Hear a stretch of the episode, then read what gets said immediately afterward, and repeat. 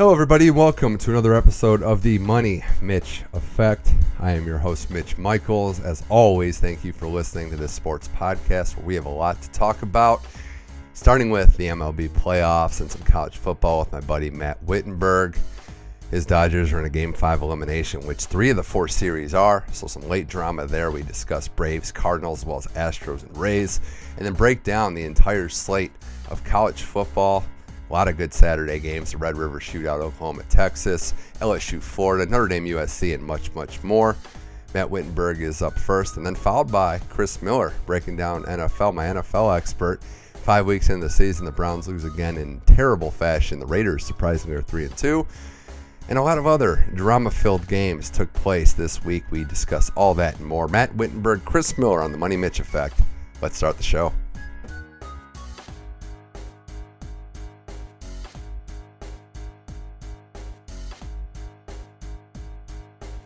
All right, now on the Money Mitch Effect to talk some baseball playoff action and a good slate, great slate of college football games. Matt Wittenberg joins the show. Matt, thanks for coming back on. Ah, of course. Always happy to jump back on the uh, Money Mitch Effect with you. Yeah, yeah, and uh, you know this is uh, right in your wheelhouse. We got postseason baseball, we got college football in October. The fall's here in full swing, but I got to ask you straight off on a personal level how nervous are you going into tonight's elimination game against the Nationals as a Dodger fan? Uh, extremely nervous. The the team didn't look promising at all in Game Four. Dave Roberts has shown that he kind of struggles with managing in October. So I mean, it's kind of the hoping for the best, preparing for the worst situation tonight. So I mean, I think Walker Buehler should pitch a good game. He's really good at home and he pitched a great game in game one against this team, so I'm I'm holding out faith with him and having the option to go to Kershaw in the bullpen, which is something that he's actually done pretty well in his playoffs career. Starting not so much, but coming out of the bullpen, he's been pretty solid at uh-huh. his uh, postseason career. But we'll see. I like that it's at home, but obviously it's a game five elimination game, and the margin for error is so thin. So, and this Nationals team is really good too. Strasburg's been great during the playoffs. So let's, uh, I don't know, cautiously optimistic, I guess, would be the uh, best words for it. yeah, obviously, got to be nervous when you're the top seed and uh, you're in an elimination game in the first round. I think the one saving grace would be Buehler's been great, and not just at home, but in these big moments. You do have Kershaw in the bullpen. Um, I, I think there's still look. You're at home in an elimination game. You got the chance. It's right in front of you. It's just funny that we had what two days ago on Monday. All four teams could have clinched and ended series relatively early, and that definitely didn't and only happen. one did. Yeah, and only the Yankees did, which uh, doesn't make anybody happy outside of New York. But no, it was uh, it was a fascinating couple of days. I mean, the Dodgers really, you know, Game Three, you thought they might have turned a corner by having that big inning. Some of the veterans and Freese and Russell Martin stepping up, but Game Four happened. It wasn't good. This this very well could be Dave Roberts' last game as the Dodger manager, right? You would think so, but I mean, I don't know. I feel like ownership loves him so much, and he's like the uh, the Andy Reid I read on Twitter, the Andy Reid equivalent. that always always great in the regular season, always makes the playoffs, but just can't can't get the big one done. So, I mean, if he doesn't get out of the first round uh, this year, or actually, if he doesn't win the World Series this year, obviously that narrative is still uh, ringing true. So, I mean, love the guy. He seems like a great guy. Seems like a solid enough manager during the regular season, but just for whatever reason, his lineups and his pitching changes in October have been, I mean, questionable to say the least. The last couple of years. Yeah, they they have. I mean, I'm just thinking, why don't you just replace him with an actual computer that just pumps out the analytic numbers you want, if that's the case. But I don't know if we're there yet technologically to have a computer managing a baseball team, but one day. Uh, the rest of these series have been the Robo Rep, the, the, ro- the uh, Robo Umps. Robo Umps, Robo Manager. I like it. Uh, the rest of the series, there's also another elimination game today. Cardinals and Braves. It's been kind of feisty, and I know you're you're not a Cardinals fan whatsoever, but they have been no, battling. No, no. they have been battling. They were dead to rights when, of all people, it's Yadier Molina that saves their season. Game five is in Atlanta. of course, games five is in Atlanta. With Atlanta's the better team, has I think better options at just about every every position, but they've choked in this moment time and time again. So I'm leaning Cardinals to win this one just based on uh, history. Yeah, I'm I'm right there with you. As you alluded to earlier, I'm definitely no no fan of the Cardinals, and I would hate to play them in the NLCS if the Dodgers happen to advance as well. But yeah, there's something about that team no quit, and then with uh, having Jack Flaherty go today, who was probably the best pitcher in the NL in the second half of the season. I mean, he's been he's been incredible. So obviously, if you can ride him for five or six innings, I know the back end of their bullpen's been kind of shaky lately, but I just feel like they have more of that uh, clutch factor than the Braves do, and they've shown a propensity to uh, choking away the games so far in the series. So I don't know home field in baseball is also finicky. Sometimes it's a big deal, sometimes it isn't. So obviously, I'm hoping it's a big deal for the Dodgers tonight, but I could easily see the Cardinals going into uh, SunTrust Park, winning that game tonight or this afternoon rather. Yeah, they won game one, uh, doing just that. It's been an up and down series, a lot of chippiness, uh, coin flip for sure.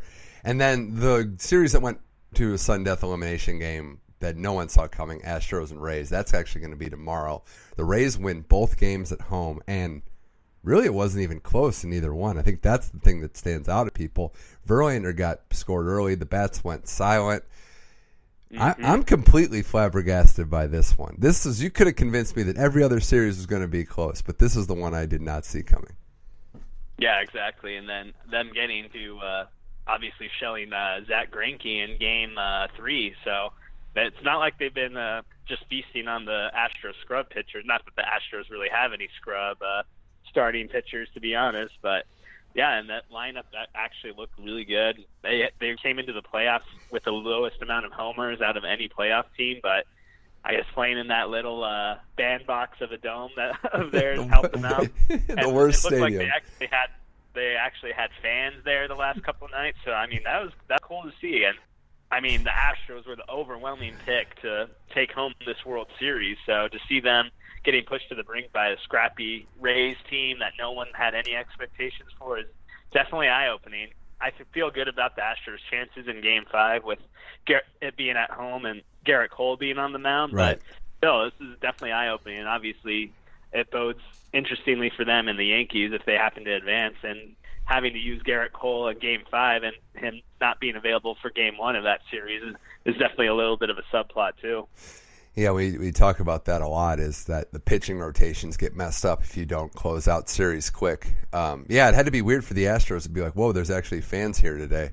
This is odd. There's not just empty chairs. Uh, but hey, if you if you want to talk about a real loser in this series, how many former Pittsburgh Pirates are in this thing? yeah, well, the two pitchers that are going uh, tomorrow definitely are. I know. It's like, wow, this is this is uh they had a good team. I was like, what happened there? But no, it's uh you know the Yankees sitting waiting. They swept the Twins and. uh they're mashing. They're they're getting all the pitching they need. Uh, for the Yankees, it's always just been can they get to their bullpen, and if they can do that, they're going to be very very tough to beat. Twins, who by the way went win. yeah, no Can't playoff wins ever in the playoffs. No playoff wins. Like haven't won a game since 2004. Brutal.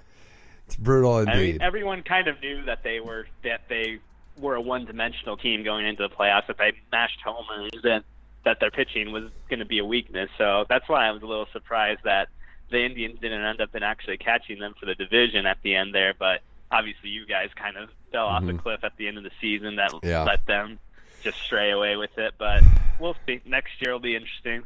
Yeah, just as quickly as it was as it started, all AL Central teams out of the playoffs didn't even get there.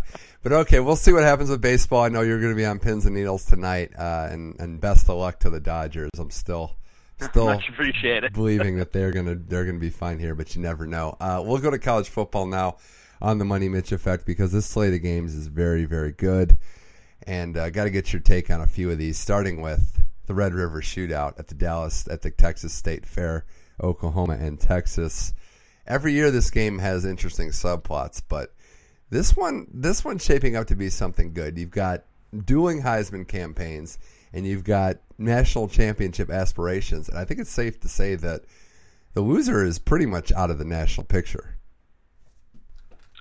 Uh, maybe if Texas loses, I obviously they already have that loss to LSU, Mhm. but since I just- yeah, undefeated, I, I just don't know who else they would beat. sh- You know, if, if Oklahoma Yeah. doesn't win this game, who else on the resume is going to be that impressive? Maybe, but if they get a rematch Yeah. against Texas in the championship game, that would be the only situation where I could see if Oklahoma loses this game and then getting that second matchup and winning it. If they get have that opportunity, that would open the door for them potentially, mhm. depending on what happens around the rest of the country. But I like Oklahoma a lot in this one, to be honest. feel like the offense had a little bit of a slow start last week against Kansas of all teams, so that was a little bit of a wake up call.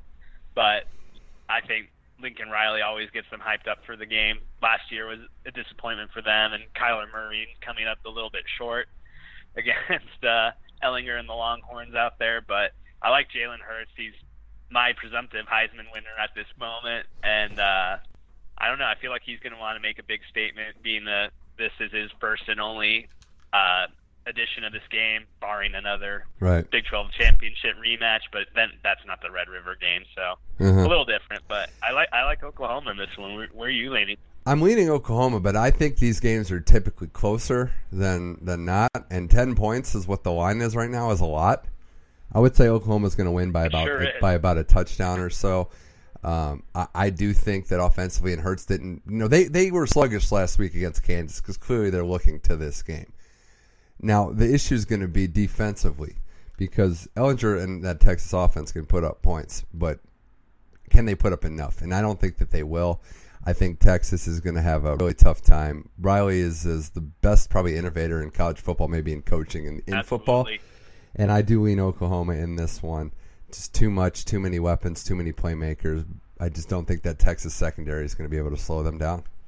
I agree. And defensively, they've been obviously it's not saying a whole lot with how bad they were last year, but defensively they've looked completely different so far this season. So that's been refreshing from their standpoint. Yeah, and uh, you know they were sluggish to start out. They've actually started slow in the last couple games that they've had Texas, so I think that's going to be a tough one uh, for them because they can't start out slow against Oklahoma. They'll be down twenty-one to nothing in the first quarter if you start out slow. Uh, here's an interesting one I wanted to talk about a night game that that's very good. Obviously, LSU and Florida playing this week. Florida still going strong, undefeated. LSU the same. LSU's a 13 and a half point favorite. And I would be, it, I'll admit my bias here. I'm not sold on Florida. They keep proving me wrong. They keep taking money from me in doing that. that is a lot of points for two teams that are at the top of, or near the top of their division in the top 10. So I do like LSU as the better team. too. Yeah, I that is a crazy high number to me. I agree. LSU's offense has been, I mean, lights out with Joe Burrow also having a Heisman type campaign of his own so far this season. And with them being at home, I like that. But I mean, I don't know if they're 13 points favorite or 13 points better than Florida on that game. It's just Florida's defense is strong. They have athletes everywhere. I think they can score enough to keep. I think that LSU is going to win this game, but I think that Florida does enough to keep it within a one-score game. Yeah, we mentioned like uh, you know you mentioned obviously Hurts is a Heisman favorite along with Tua. I actually, funny enough, put a future bet in on uh, Justin Fields at about ten to one. But the other guy in that mix uh, at the quarterback position is Burrow, and if Burrow lights up Florida, I mean he's going to have a chance to play against Alabama. He has a chance to win the Heisman. It's now I wouldn't Yeah, say likely, but the schedule suits up where if he keeps crushing it, he already killed Texas. I mean, it's going to be there for him. Ah, no question about it. He wins an SEC title with that team. That's been searching for a quarterback for I don't know ever since Matt Flynn I guess was there, and that's a big time statement. And with how how well they play defense, how way the how well they run the ball, they're right in the national championship picture too. And get them having this game at home is absolutely huge. Cause That's one of the best environments in college football. A night game in Death Valley. So if you can't get hyped for that, then I don't know. It's just not the sport for you. it probably isn't. Uh, It probably isn't. But I'm looking forward to that game. Obviously, looking forward to uh, a lot of things along with uh, Co- Coach O's interview after the game. Closed captioning has to be on, of course, because you got to have fun. You- You got to have that on there as well. Uh, another team that's really been confusing to me in terms of picking and betting on or against, usually against them, is USC. They play Notre Dame this week at Notre Dame. Notre Dame's an 11 point favorite. And this is one where I'd have to like hold myself back because all signs point to Notre Dame winning big, but USC has proven that in these games they can kind of make them close. I, I'm, I'm in that same point where I don't think they go to South Bend and win, but I think they could keep it within no. 11 or 12. And they get uh, Kedon Slovis back huge. at uh, quarterback this week, so that's pretty big for their confidence going in there. Notre Dame just absolutely dismantled who was at Bowling Green last week where yeah. they won by like or they were like 45 point yeah. favorites and won by 50. So. Yeah, just some action. I agree though. Rivalry games are definitely hard to judge even in one if one team is statistically looks better on paper than the other. Obviously Notre Dame's a better team. They they have playoff aspirations even with that one loss. So I know they're going to want to try and come out and make a statement against USC. It's the big intersectional rivalry game. USC has really good receivers, really good athletes all around the field, but their coaching has been what's been consistently holding them back for however long since Sam Darnold left to cover up uh, Clay Helton's uh, shortcomings, I guess. So I don't know. I think I'd lean more towards Notre Dame covering the 11. Yeah, I, I think the Slovis factor too, because he looked really good until you know the the BYU game wasn't great, but getting injured and then kind of slowing things down. Yeah, Helton is the one thing in this game where you're not sure if he's going to be able to make those right decisions. Notre Dame is kind of playing better, and they play Georgia tough, and you think maybe they turned a corner, but I really, I really don't know these rivalry games. If I'm if I'm getting a double digit number, I kind of lean towards there. Uh, speaking of which, with my favorite bet of the week, and I, and I love this so much. Uh, Wisconsin to cover against Michigan State at about 10, 10 and a half at home. I think that is going to be an easy that. cover for, the, for the Badgers. The non-existent offense against probably the best defense in the country, and a power running attack that it, it's like mm-hmm. it's like it's you know we watch a lot of UFC. I compare it to like that Khabib attack where you know what's coming. There's nothing. There's nothing different about it but you can't stop yeah, he's it. going on the ground. yeah, they're going. They're both going on the ground. Taylor's coming, and Taylor's a guy that 30 years ago probably wins the Heisman before we got past happy, and it only gave it to quarterbacks. But I just think Wisconsin no, here. If they if Wisconsin gets to 27 points, they're covering this game. I'll just put it that way. Oh, absolutely. I feel like Michigan State could. I mean, maybe 10 would be about their ceiling. I mean, 10 points. Sure, I mean, I got to see them a whole game against Arizona State and struggled to put up seven with a few miss, missed kicks mixed in there. So they're good at beating up on the cupcakes in the Big Ten, though, with Northwestern and Indiana. But against your Buckeyes last week, they were actually able to move the ball, but again, more missed kicks and red mm-hmm. zone miscues out there, and just obviously not being able to keep up with that Ohio State offense. So I, I agree with you completely on that Wisconsin line and going back to back, Ohio State, then Wisconsin. Wisconsin had Kent State, another Mac, uh, another Mac barn burner. Yeah, they win on by the road as well. Yeah, that's not that's not easy for their schedule. Uh, Matt Winberg here on the Money Mitch Effect. Some more college games to discuss. Let's talk about your squad playing against Washington State and the Pac-12. This is really going to test my theory, Whip, because I like to take points and I like to take underdogs, and you know, mention how I was on the right side when you lost to Colorado, and then on the right side when you beat Cal. But this line is mm-hmm. is one point. Washington State is a one point favorite on the road, but it's teetering. It's going to be all between Pick'em and one point either way. So this is by all accounts yeah, a Pick'em. it was a Pick'em. yeah. So I don't know what to go with. I'll, I'll defer to the expert here. How do you feel about the Sun Devils going into this one against Mike Leach's Cougars? Yeah, it's going to be an interesting game. I'd kind of default towards the home team on a pick'em game like this, and I just feel like both teams are actually coming off a bye, so no one's going to have an advantage there. I love the way that ASU's defense has been playing all year, and actually getting really good quarterback, not necessarily huge numbers, but good, solid, steady quarterback play from freshman Jayden Daniels out there, getting that big win on the road at Cal. He was really good poised to win on the road at Michigan State, so the moment's not too big for him. I like that it's at home. Washington State's had the two bad losses in a row. We know that they're going to be able to put up some points, but I think that ASU's defense can probably do enough to mitigate that, and then being at home might be enough to put it over the edge. I don't think it's going to be a big win either way, no matter what. I feel like it'll be within one score regardless of which direction it falls, but I'm leaning towards my Devils. No bias. Obviously, I, I I'm leaning your direction too, but nowhere near confident to bet on it. If that makes sense, I just don't. this is I not one I don't blame you. day game as well too. We we've seen these these games get a little weird in the past. I feel like so. I'm gonna Uh, I'm gonna first day game of the year for ASU. I'm going to stay away. I, I do want your thoughts on the state of the Pac-12 now because you look at these standards and it, it's standings and it's like whoa, especially the South, where every team is three and two or better, three four and one teams, three three and two teams. Arizona is the only team undefeated in conference. Then you have UCLA mm-hmm. just just chugging along at one and five, stopping to Yeah, stopping losing to to Oregon State last week. yeah, you had Arizona is is four and one. The only loss they have is that Hawaii game, week one or week zero. Washington, Yep. who's been a complete disappointment, losing to a Stanford team that was completely beat up, and Oregon, who should be undefeated if they didn't blow that Auburn game. So, where do you think the Pac-12 is at, and how do you see it shaking up down the road? Yeah, I feel like it's a lot of unknowns. The only thing that's really known is that, and it's a carryover from the last couple of years, is that the conference likes beating each other up. Mm-hmm. Those like Friday games, ASU was beat Cal on a Friday game, so I mean that pattern's held true. So Washington losing to Stanford though is completely out of left field because this is probably the, the worst Stanford team that David Shaw has ever had, going back to when Jim Harbaugh was there. I mean, that was just a complete out of nowhere game. They were had their backup quarterback in there. Obviously, Washington already lost to Cal too, so their playoff hopes are all but dismayed. So it'll be interesting to see what they do this weekend at Arizona. Yeah, I- Washington traditionally plays really bad, whether Mhm. it's at ASU or at Arizona. I, I don't know the exact number, but I think they were like one in eight or something in their last nine games in the desert. So, I mean, I I think Washington wins that one, but if they lose, it wouldn't surprise me at all. I don't believe in U of A to be a real South contender. I think that'll still fall between yeah.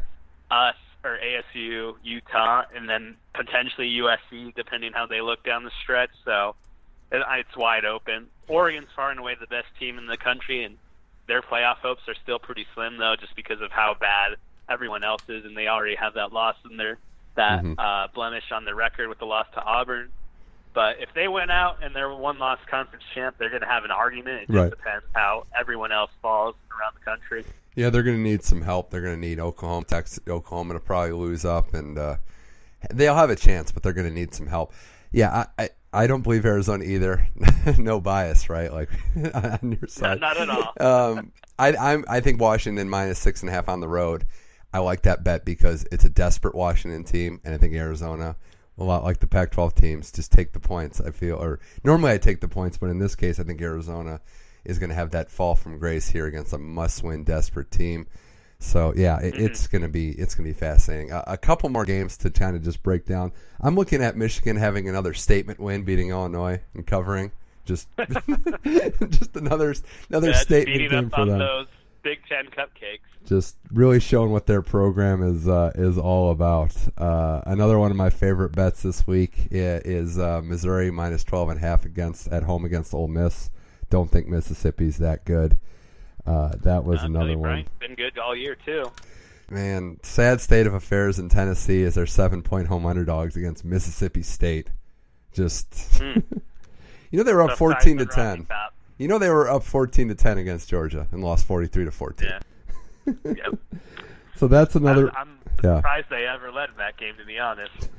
it's it's pretty crazy. It's pretty crazy. And then uh, the last one I want to really get into is uh, Iowa Penn State should be a good one, maybe the game of the day in terms of how close and Low competitive scoring. that is. I'd, I'd, I'd go the under in that one. Under like forty two. It's a low under, and they, they're kind of they're kind of under. It is. Penn State can score too, but I mean, I think that Iowa defense is really good. I don't know. I see it like being 24 20, which is, I guess, right up uh, up against that under, but just enough. Any other final? No, any other? say that's over. So Yeah. never mind. Don't take the under. My own math betrayed me. it did a little bit, you know. We'll we'll we'll work on some uh, some basic algebra next time we're in person here. Uh, I'll get the calculator out. Uh, but Matt Winberg, this was fun. Any other final college thoughts as we get going? I know the Sun Devils are are chugging along. Ohio State's trying to make their push. Anything else standing out to you, or are we just looking at Alabama Clemson for the fifth straight year?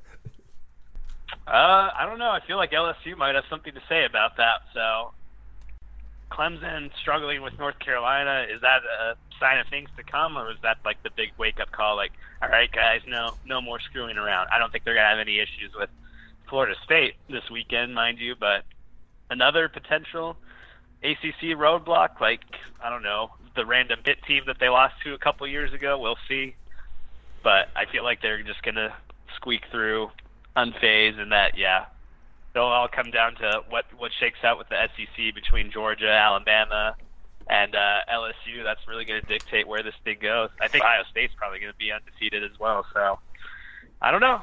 I don't know. There's a lot of teams really separate themselves, and then Oklahoma. Who knows if they stay undefeated? What what it's all going to look like at the end of the year.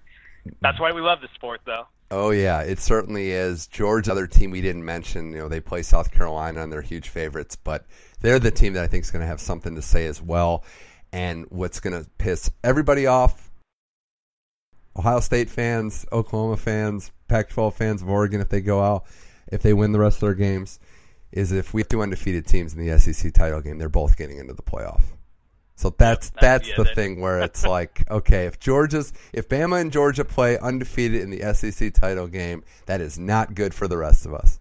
so so obviously I hope that doesn't happen. A, if there's a one-loss LSU team sitting there too, if their only loss being to Alabama, so Ugh.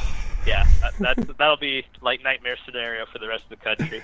More of the same. Matt Wittenberg, this was fun. We'll be catching up again soon, and we'll see how these picks go. And uh, good luck with the Dodgers, and uh, we'll we'll brush up on some math going forward for these over unders. oh, sounds good to me. Keep- Keep me sharp.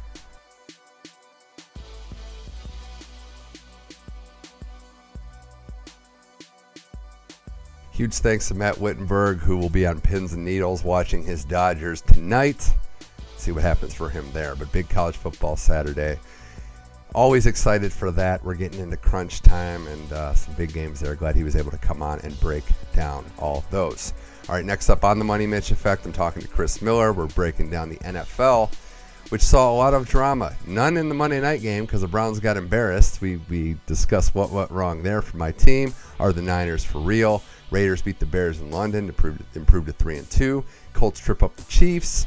A lot of games to discuss, including the firing of our first coach in the NFL season, Jay Gruden.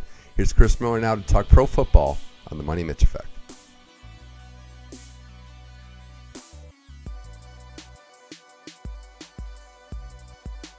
All right, now on the Money Mitch Effect, time to talk NFL football. Five weeks in the books. Chris Miller back again on the show. Chris, thanks for coming in and uh, discussing the NFL. Five weeks in already. Hard to believe it. I know, more than a quarter of the season gone, and uh, yeah, thanks again for having me. This is great. Love being here. Well, I'm going to get the bad news out of the way first. Another disastrous performance from the Browns. I feel like this is becoming a reoccurring thing with me. and when we discuss it and when I get my hopes up, the team just crushes my soul. This was as bad as it could have been, losing 31 to 3 to a still perfect San Francisco Niners, who are now, along with the Patriots, still the only undefeated teams in football.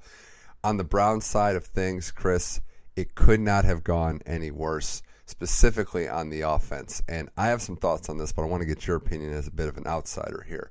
If you were going to just show out some blame here, who do you think deserves the lion's share of the blame on what's happening for the Browns and their inefficiency on offense?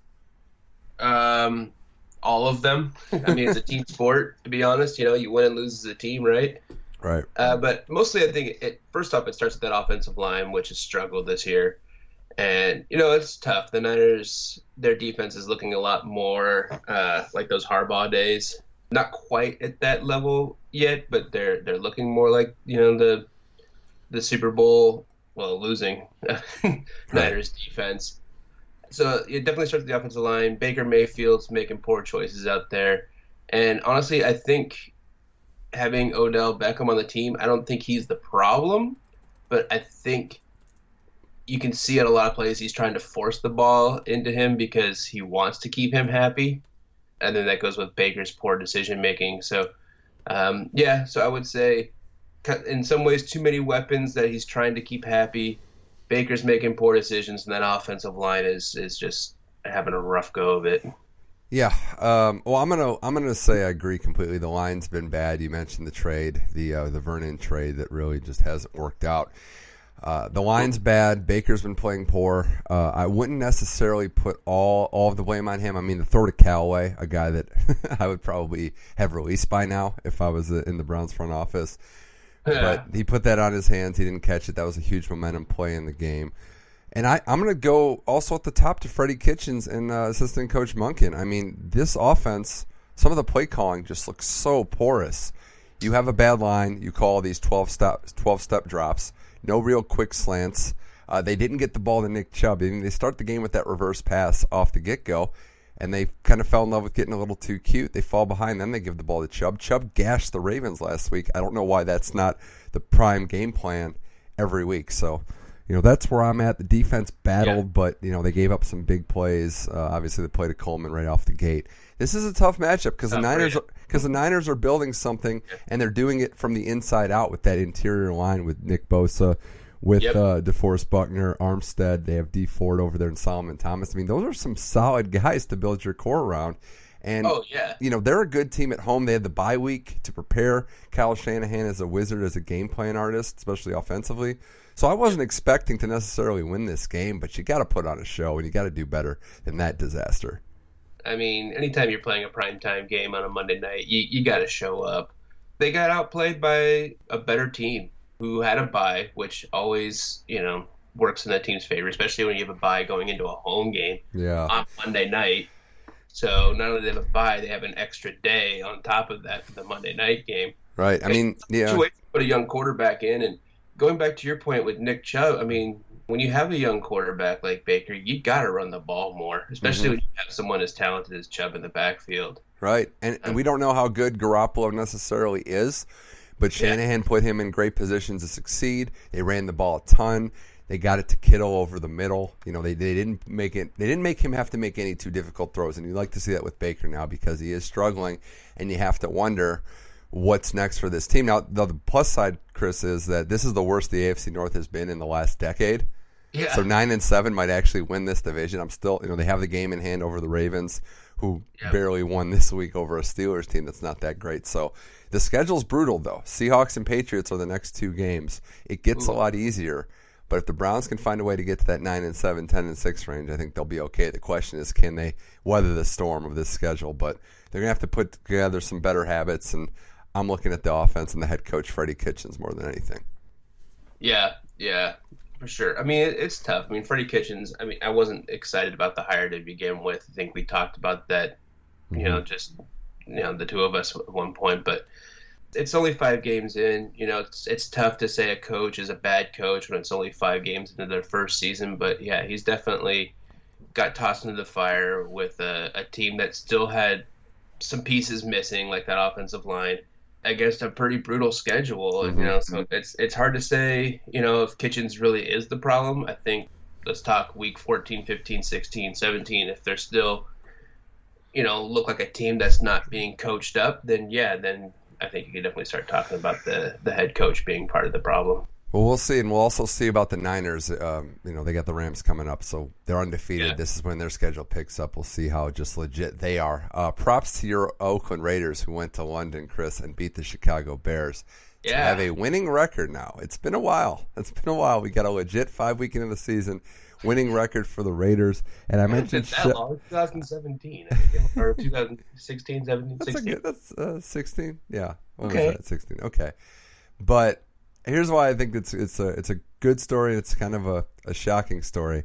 I did some quick math here, Chris. The only okay. winning team, the only team with a winning record in the NFL to have a negative uh, point differential to the tune of about 20 points. So when it's bad, it's bad. But when yeah. it's good, they're finding a way to win these close games. So uh, look, yeah. the Bears win was great, and the way they did it, especially, was great. I know Chase Daniel made the bad throw there at the end, Chris, but they ran yeah. the ball. They got after the quarterback, and they didn't ask Carr in the passing game to necessarily do too much. That might be the the formula going forward. Yeah, definitely. I mean, look, they they went and got Josh Jacobs for a reason late in the first round, and it showed against the Bears. That's exactly why they had him there was to be a workhorse to get you those you know hundred yard games to put the defense on their heels, you know, tire them out. Yeah, it was a great game plan. And if I had told you before the game one team was going to have four sacks and one team was only going to touch the quarterback once, you would have said that, oh, well, the Bears are going to have four sacks, two of which will be Khalil Mack, and the Raiders will be lucky if they sniff Chase Daniels, and it was the other way around. Big kudos to that offensive line. I mean, they they played great against a tough front seven. Yeah. And yeah, I think Carr got knocked down once, and it was Khalil Mack that knocked him down, and it was fun to watch them sort of talk with each other afterwards. I, I would love to hear what they had to say to each other. Um, and the Raiders' defensive line got after it. You know, Maxx Crosby, uh, the rookie, I think he was like a fourth rounder, has been looking really good the last couple of games. Hurst, I think, had two of the sacks. So, yeah, I mean, the defense is uh, showing up in big ways in the last couple of games. You got to give Mike Mayock credit for some of the personnel moves he's made, and uh, everybody likes to kind of rag on Gruden a little bit, but he's he's coaching well in these tight games. You know, I joked about the the point differential, but in these close games, he's done a great job, and that was a good job of Carr to kind of manage it, uh, know that he's playing against a good defense, and, and realize that that's the type of game, much like a, another quarterback we're going to get to later. But there are times when you don't necessarily have to just go for the win. You could win by riding the running game and just not making mistakes. So that's good. And mm-hmm. and the Raiders getting a bye three and two, being competitive. I don't know that they're yet quite there to compete for that playoff spot, but it's nice to see that they're back to being competitive and they're going to be in the mix uh, every week. Uh, the Bears, though, this is a this is a bad loss for them in terms of keeping up with that division arms race. Yeah, that the NFC North. I mean, we were we were all dead wrong, not just us, but a lot of people nationally as well. That division has four teams that are all above 500. They might have the best team in the NFC in it, and you know, the, every yeah. game's going to matter now. And now when we get to these divisional games, the Bears are going to look back at this one and say, "Man, this could really cost us down the road."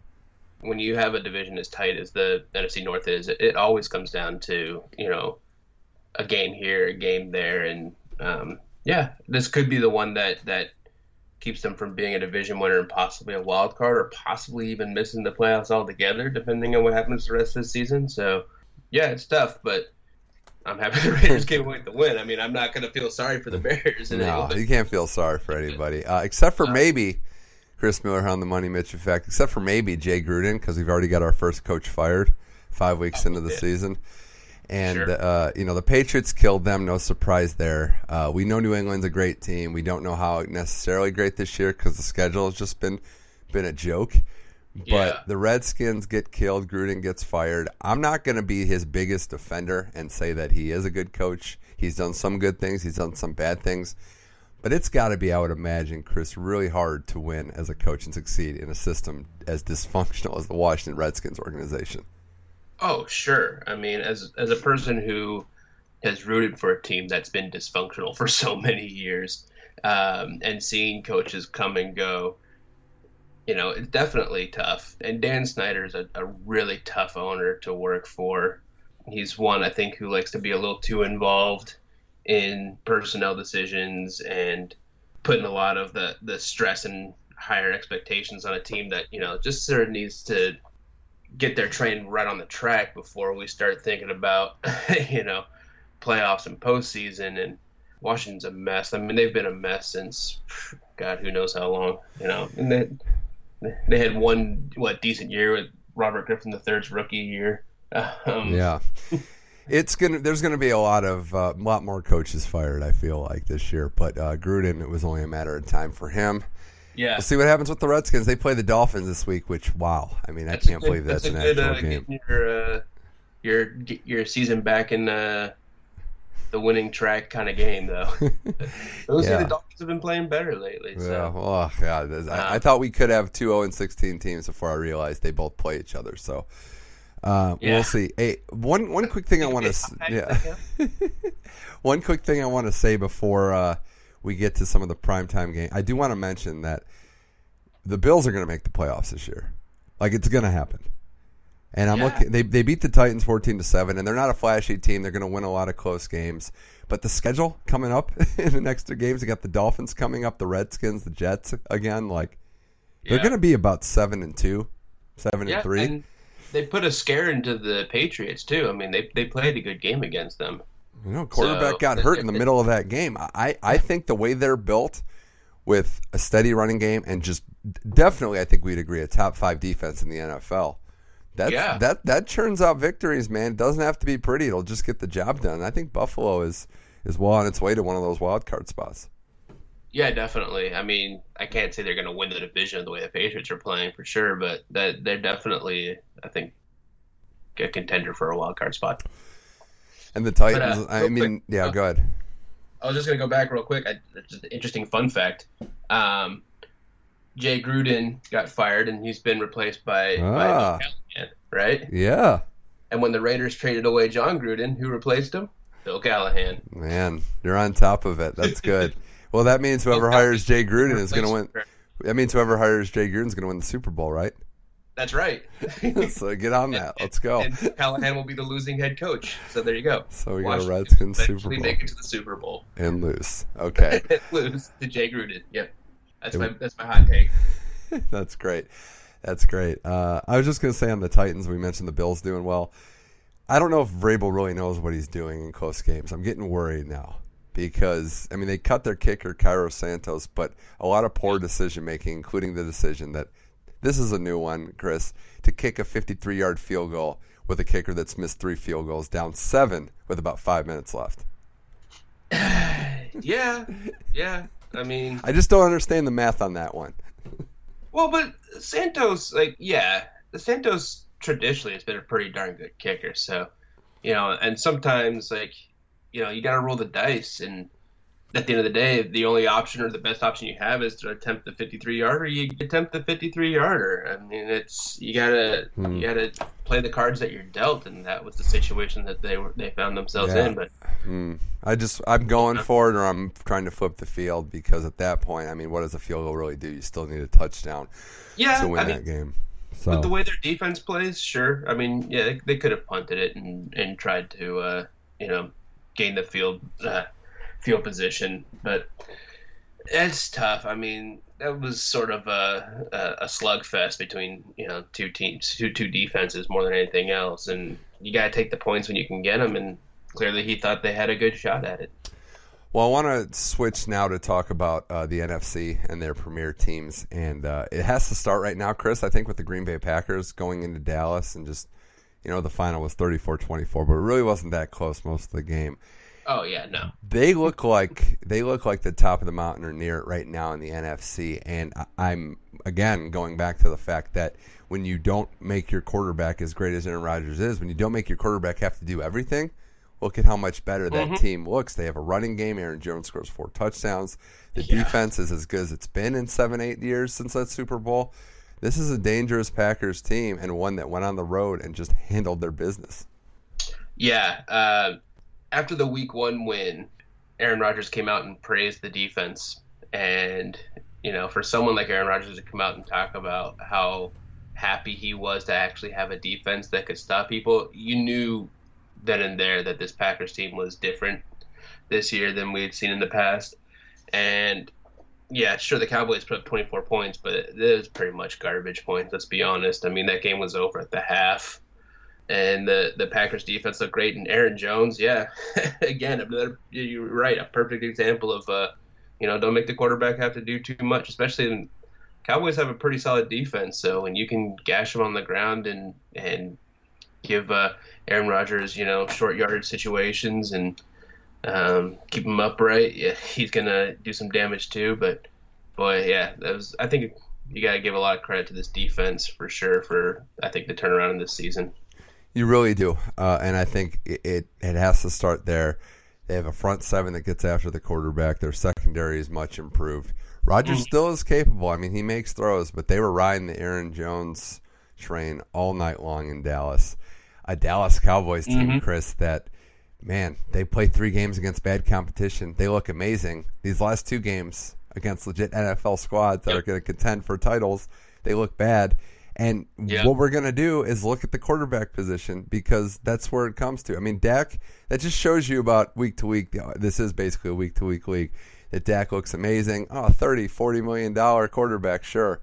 He looked Yeah. really bad on Sunday. Like, really bad. So I, I know it was one game, but, you know, you got to get better play from him. Oh, sure. I mean, he's looked he's struggled the last couple of weeks, and you know, you got to wonder should he have signed the contract offer that he had in the offseason? I mean, how much money has he lost these last couple of games? You know, looking pedestrian at best. You know, but it's not all on Dak. I mean, last week Zeke couldn't couldn't do anything. You know, well, yeah, and, and they gotta they can't fall behind early because yeah. then then they can't really pound Zeke like they need to. If they're down two three scores, right. you know, well, they're not able to get him going. Right. Well, this Cowboys team is and has been built to to not be a team that comes back from behind. They're a team that's been built to get the early lead and then control the clock with with Zeke. They can't score a touchdown quickly if they need to if they're behind, but they're not the kind of team that's going to come back from a 24 nothing right. halftime deficit. That's not how this team's built. Mm-hmm. Um, you know, and a lot of that's on the defense for sure. You know, giving up 24 points, but I think Dak as I've said before, I think he's a good quarterback. I don't think he's a great quarterback. He definitely has his moments, but in a big game like this against a, a team you could potentially be seeing again in, a, in an NFC Championship game, he definitely didn't show up, but the entire team didn't show up. Well, he's going to get paid like a great quarterback, and that's when you're going to hear people say he's overrated because, I mean, that's just how it works at that position. It seems like the next to sign always gets yeah. the biggest contract, and I, and I agree. I think he can do good things, but not necessarily great. The Eagles are, are winning on the other side of the, you know, looking at the division. So mm-hmm. there's no guarantees here with the Cowboys. I mean, the Eagles are try- are starting to find their groove. I know they they beat the Jets, but the last couple they have that win over the Packers. So yeah, I mean, it's it's not going to be easy. Uh, but I do think though, Chris, that if I was going to pick my favorite team in the NFC right now, it's the Saints. And oh, what they've okay. done the last couple weeks without Brees yeah. Really pushes it over for me because that Rams game that they lost with him, I think it's way harder to have to adapt on the fly with a backup mm-hmm. coming in mid game, but now they're able to kind of scheme with Bridgewater. The defense is, is picking up, and, and more so than anything, Chris, they're just a well prepared team, well coached team. Sean Payton wasn't yeah. going to let them roll over without their starting quarterback. They beat the sure. Bucks. They're four and one. I just when Brees comes back, especially, I think this team's going to be very dangerous and tough to beat. Oh, definitely you know, and I, I I know Bridgewater is the backup quarterback to Drew Brees, but I don't really consider him a backup quarterback. You know, I mean, he was a starter in, in Minnesota until he obviously had the the knee injury in preseason.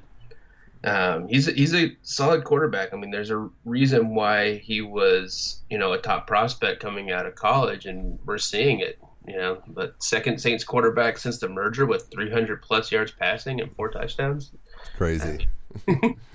yeah, I mean, now you know my, take on the Bucks. I don't think the Bucks are that great of a team, but um, they're entertaining though. They are inter- they are entertaining every week. The Bucks are. I don't think they're that great, but they are not a team. You don't want to ever pick them pick against them in survivor pools. You don't want to pick them in survivor pools too but you don't know what to expect for them, and they're entertaining. Uh, so that's that's kind of where I'm at there. Uh, quickly around the rest of the league before we kind of look ahead to uh, this week's slate of games. Some other quick observations I want to make. Um, might have a hot take here, Chris. I think we've got to get ready and consider Justin Tucker the greatest field goal kicker of all time. All right, I, I, I don't disagree with that. No, He's it's great... in consideration, especially th- this this Sunday when he beat when he beat the Steelers. Did you see the yeah. kicks that tied and won it with the wind and how he played that? It was like a golfer out there. Yeah, like the first I mean, one almost pushed right. Like 46 yards, so that's that's solid. Yeah. The first one almost pushed completely right with yeah. the wind. So the second one to win it, I never it like faded back in from a right-footed kicker. I was like, how the heck did that ball do that? And I'm like, whoa. You know, uh, the Ravens. I don't think you know the Ravens are a team that that wasn't what you'd call an impressive win, especially the the Rudolph, the scary injury there. The Steelers down yeah. to their down to their uh, third string quarterback now.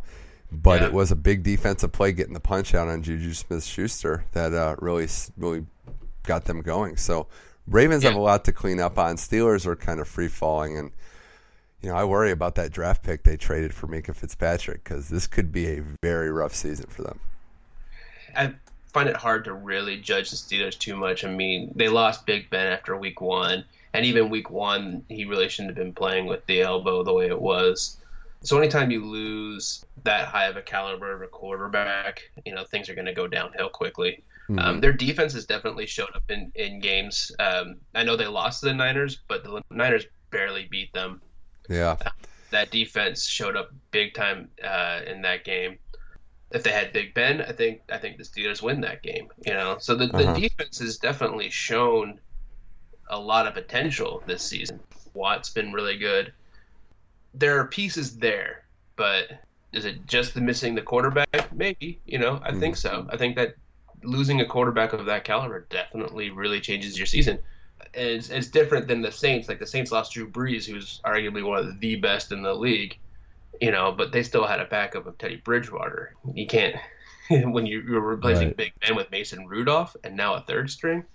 It's tough to win games in this league, you know, even with a quarterback like Roethlisberger. So, yeah. Uh, you mentioned they're be a Steelers apologist because no, you know you don't like them either. I, you know you uh, you mentioned their defense showing up. You know his defense didn't show up? The Atlanta Falcons. Oh God, yeah. He's he's the second coach fired. By the way, I'm calling it right now. Yeah. He's not making it past Thanksgiving. Wow. Past Halloween, I'll actually say. Let's move up the timeline. I think Dan Quinn's going to get fired. Chris, mm. he's a defensive coach. Let's just yeah. let's forget about the Matt Ryan issues and, and, and you know he's kind of regressed a little. They still scored thirty plus points, you know, against the Texans. Running game's been inconsistent, but he's a defensive coach. Yeah. And their defense looks like that. That's all I'm going to say. Yeah. Well, I mean, it was just I think one of those days where the unstoppable Will Fuller showed up. Let's just give all the credit to Will Fuller for this yeah. one. Crazy. Um, no, I don't. I don't. Yeah, it, their their defense it, it definitely has a lot of good pieces to it uh, for sure. You know, and yeah, I think this is one of those situations where they need some better coaching or better defensive coordinator because they definitely have some good players on that defense, but they're not playing like the talent that they have. True. True, and uh, I, I want to also throw out there that we got to give, we got to collectively, I think it's starting to happen but we got to start recognizing that McCaffrey is the best running back in football. Uh, currently? oh yeah. It's, or are we talking all time here? No, not all time. Clearly not all time. But currently, I mean, leading yeah. rusher and catches passes. For me, Chris, it's availability and versatility. He mm-hmm. doesn't come off the field. Like he doesn't have a backup that actually play, plays. Yeah. Uh, another great game, and I just you can't say enough about him. He's single handedly gotten them back on track with Cam Newton out. He's taken on more of the workload, even if that's possible, and gotten the team back above 500. Yeah, he's he's great, and I love running backs that are like this, like the Marshall Faulk kind of running back, that uh, LaDainian Tomlinson sort of running back that can be on the field all three downs. You know, you can run the ball he can, you know, McCaffrey doesn't look like a big guy, but he can pound it up the middle if he needs to. You can spread him out wide. He clearly has uh, wide receiver skills that he's learned from his dad. Uh, he's he's dangerous on any part of that field, and you can you can game plan for him so much, but you know they do so many different things with them and so many different looks. I mean, it's it's pretty scary, and uh, yeah, he's fun to watch week in and week out. And that that that flip. Oh, it was great. it was great. the one that uh, that Cam had a few years ago on his MVP season when he uh, flipped into the end zone and stuck the land. So it does. Uh, the, yeah. Thing, you know, for sure. Uh, the only other thing I was going to mention this week before we look ahead is uh, you know the Chiefs lose to the Colts on Sunday night, and mm-hmm. it's at home. And anytime the Chiefs lose or a good team loses, it's shocking. I don't really want to dwell on it because you're not, you know, there's no teams that really go perfect. So uh, yeah. You're going to have games where they slip up. They were dealing with injuries. I just want to give credit to the Colts because that offensive line was incredible. What they did, how they beat up the interior of the Chiefs, how they did it with power football. And yeah. I mentioned the, the QB situation where sometimes you just have to manage the game. That was Jacoby Brissett because he showed that he has the ability to win some games if they need to. But that was Frank Reich being aggressive, but just staying committed to the running game and, and Brissett not making any unnecessary mistakes this the Colts defense has been pretty darn solid all season long. So no surprise that they showed up. I mean, the the fact that they showed up in this way, you know, only allowing the Chiefs 13 points at home was, I think, a shock. But they've got a definite solid core defense. And then Marlon Mack, you know, did what Marlon Mack's done pretty much all season long, which is just pound the ball and give Brissett short yardage situations, you know, and uh, definitely took a lot of pressure off of uh, off of him all day, just being solid on the ground. That's the formula to win football. It's funny because like that's always kind of been the formula, right? You know, it seems like it, doesn't it? You know, you can talk, you can talk read repass option, you could talk, you know, spread all you want, but you look at a lot of the teams that win year in and year out, winning championships. It's solid defense and it's running the ball and controlling the clock. That's what the Patriots did last year, and uh, yeah, I feel yeah. like it's got to be a component of a lot of games. All right, let's look at uh, here on the Money Mitch effect. Let's look at Week Six. Also, before I forget, every week there's one game that you know in the early slate where you're just not paying attention to, and I I asked myself, did this game actually take place? That was Bengals Cardinals this week. Yeah. Didn't see any of it live. I'm like, oh, Cardinals went over to sure. Like, like, so every week there's Cardinals one. Won. Yeah, every week there's one early game where you'd be like, did this actually happen, or are they just lying to me? Uh, hopefully, we'll try to avoid that this week. Uh, week six, Chris. What games are you looking forward to the most?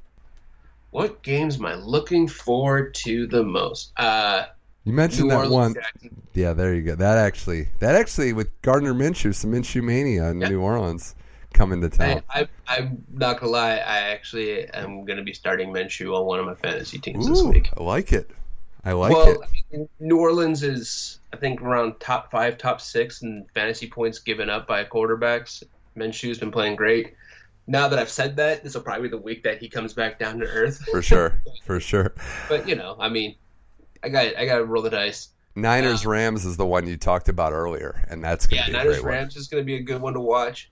Philadelphia Minnesota is going to be a fun game, and uh, hey, what about you know Monday night Detroit Ooh, Green Bay? That's that is good. And Lions have to go on the road now, so we'll really see how good this Detroit team is. If they go on the road and, and win, Wow, I mean, you got to stop doubting them like we always do. It'd be pretty.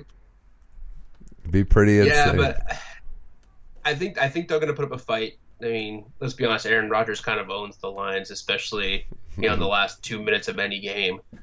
Um, so we'll see, but I think that's going to be a, a fun game to, between two teams that are going to be uh, battling each other, along with Minnesota for the, that top spot in the NFC North. Uh, Texans Chiefs, good one there. Chiefs at home get the bounce back. Deshaun Watson comes in playing some good football. That's uh, a tough game to bounce back against. Though. I know. I mean, the I know. Texans, uh, uh, that that Chiefs defense not great, and Deshaun Watson coming off a game where one wasn't sacked, which is incredible, and I mean he was lights out. So that's gonna be I think that would be a fun shootout, kind of like the Rams Chiefs were last year. I think that'll be one of those kinds of games. So that if you love offense, I think that's to be a good game to watch.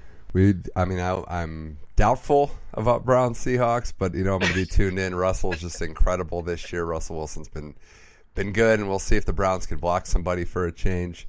Uh, that toilet bowl in Miami between the Dolphins and the Redskins, and yeah. then uh, just to kind of put a bow on uh, what we were talking about, what I was just talking about Falcons go to Arizona, Chris. If they lose that game, it could be the end of Dan Quinn. I think this is yeah. a must win for him as the future uh, coach of the Atlanta Falcons. Yeah, yeah. I mean, I don't think the Falcons would would fire him mid-season. I mean, they might, but Arthur yeah. Blank. If he loses this game, it's definitely uh, Arthur Blank might just come down on the sideline and hit him over the head with the chair. I don't know. maybe not fire him, just injure him a little bit. the cell match. Yeah, just a little cell action. Uh, all right, Chris, this was a blast. We're gonna do this again in a few weeks for sure, yeah, and uh, we'll see what happens. But thanks for coming on the Money Mitch Effect and talking some NFL. Of course, man. Anytime, man. Appreciate it.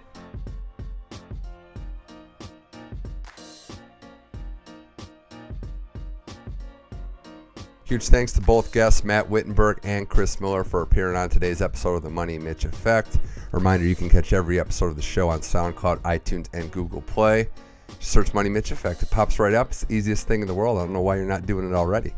But in all seriousness, thank you for listening and check out the Money Mitch Effect Facebook page and follow me on Twitter, Money Mitch M21. A lot in the sports world coming up. More playoff baseball. Hockey is in full effect with some interesting, interesting results early. And uh, got to give props up to the last style bender, Izzy, almost said it wrong, Izzy Adesanya defeating Robert Whittaker for the middleweight title in the UFC. Huge win for him.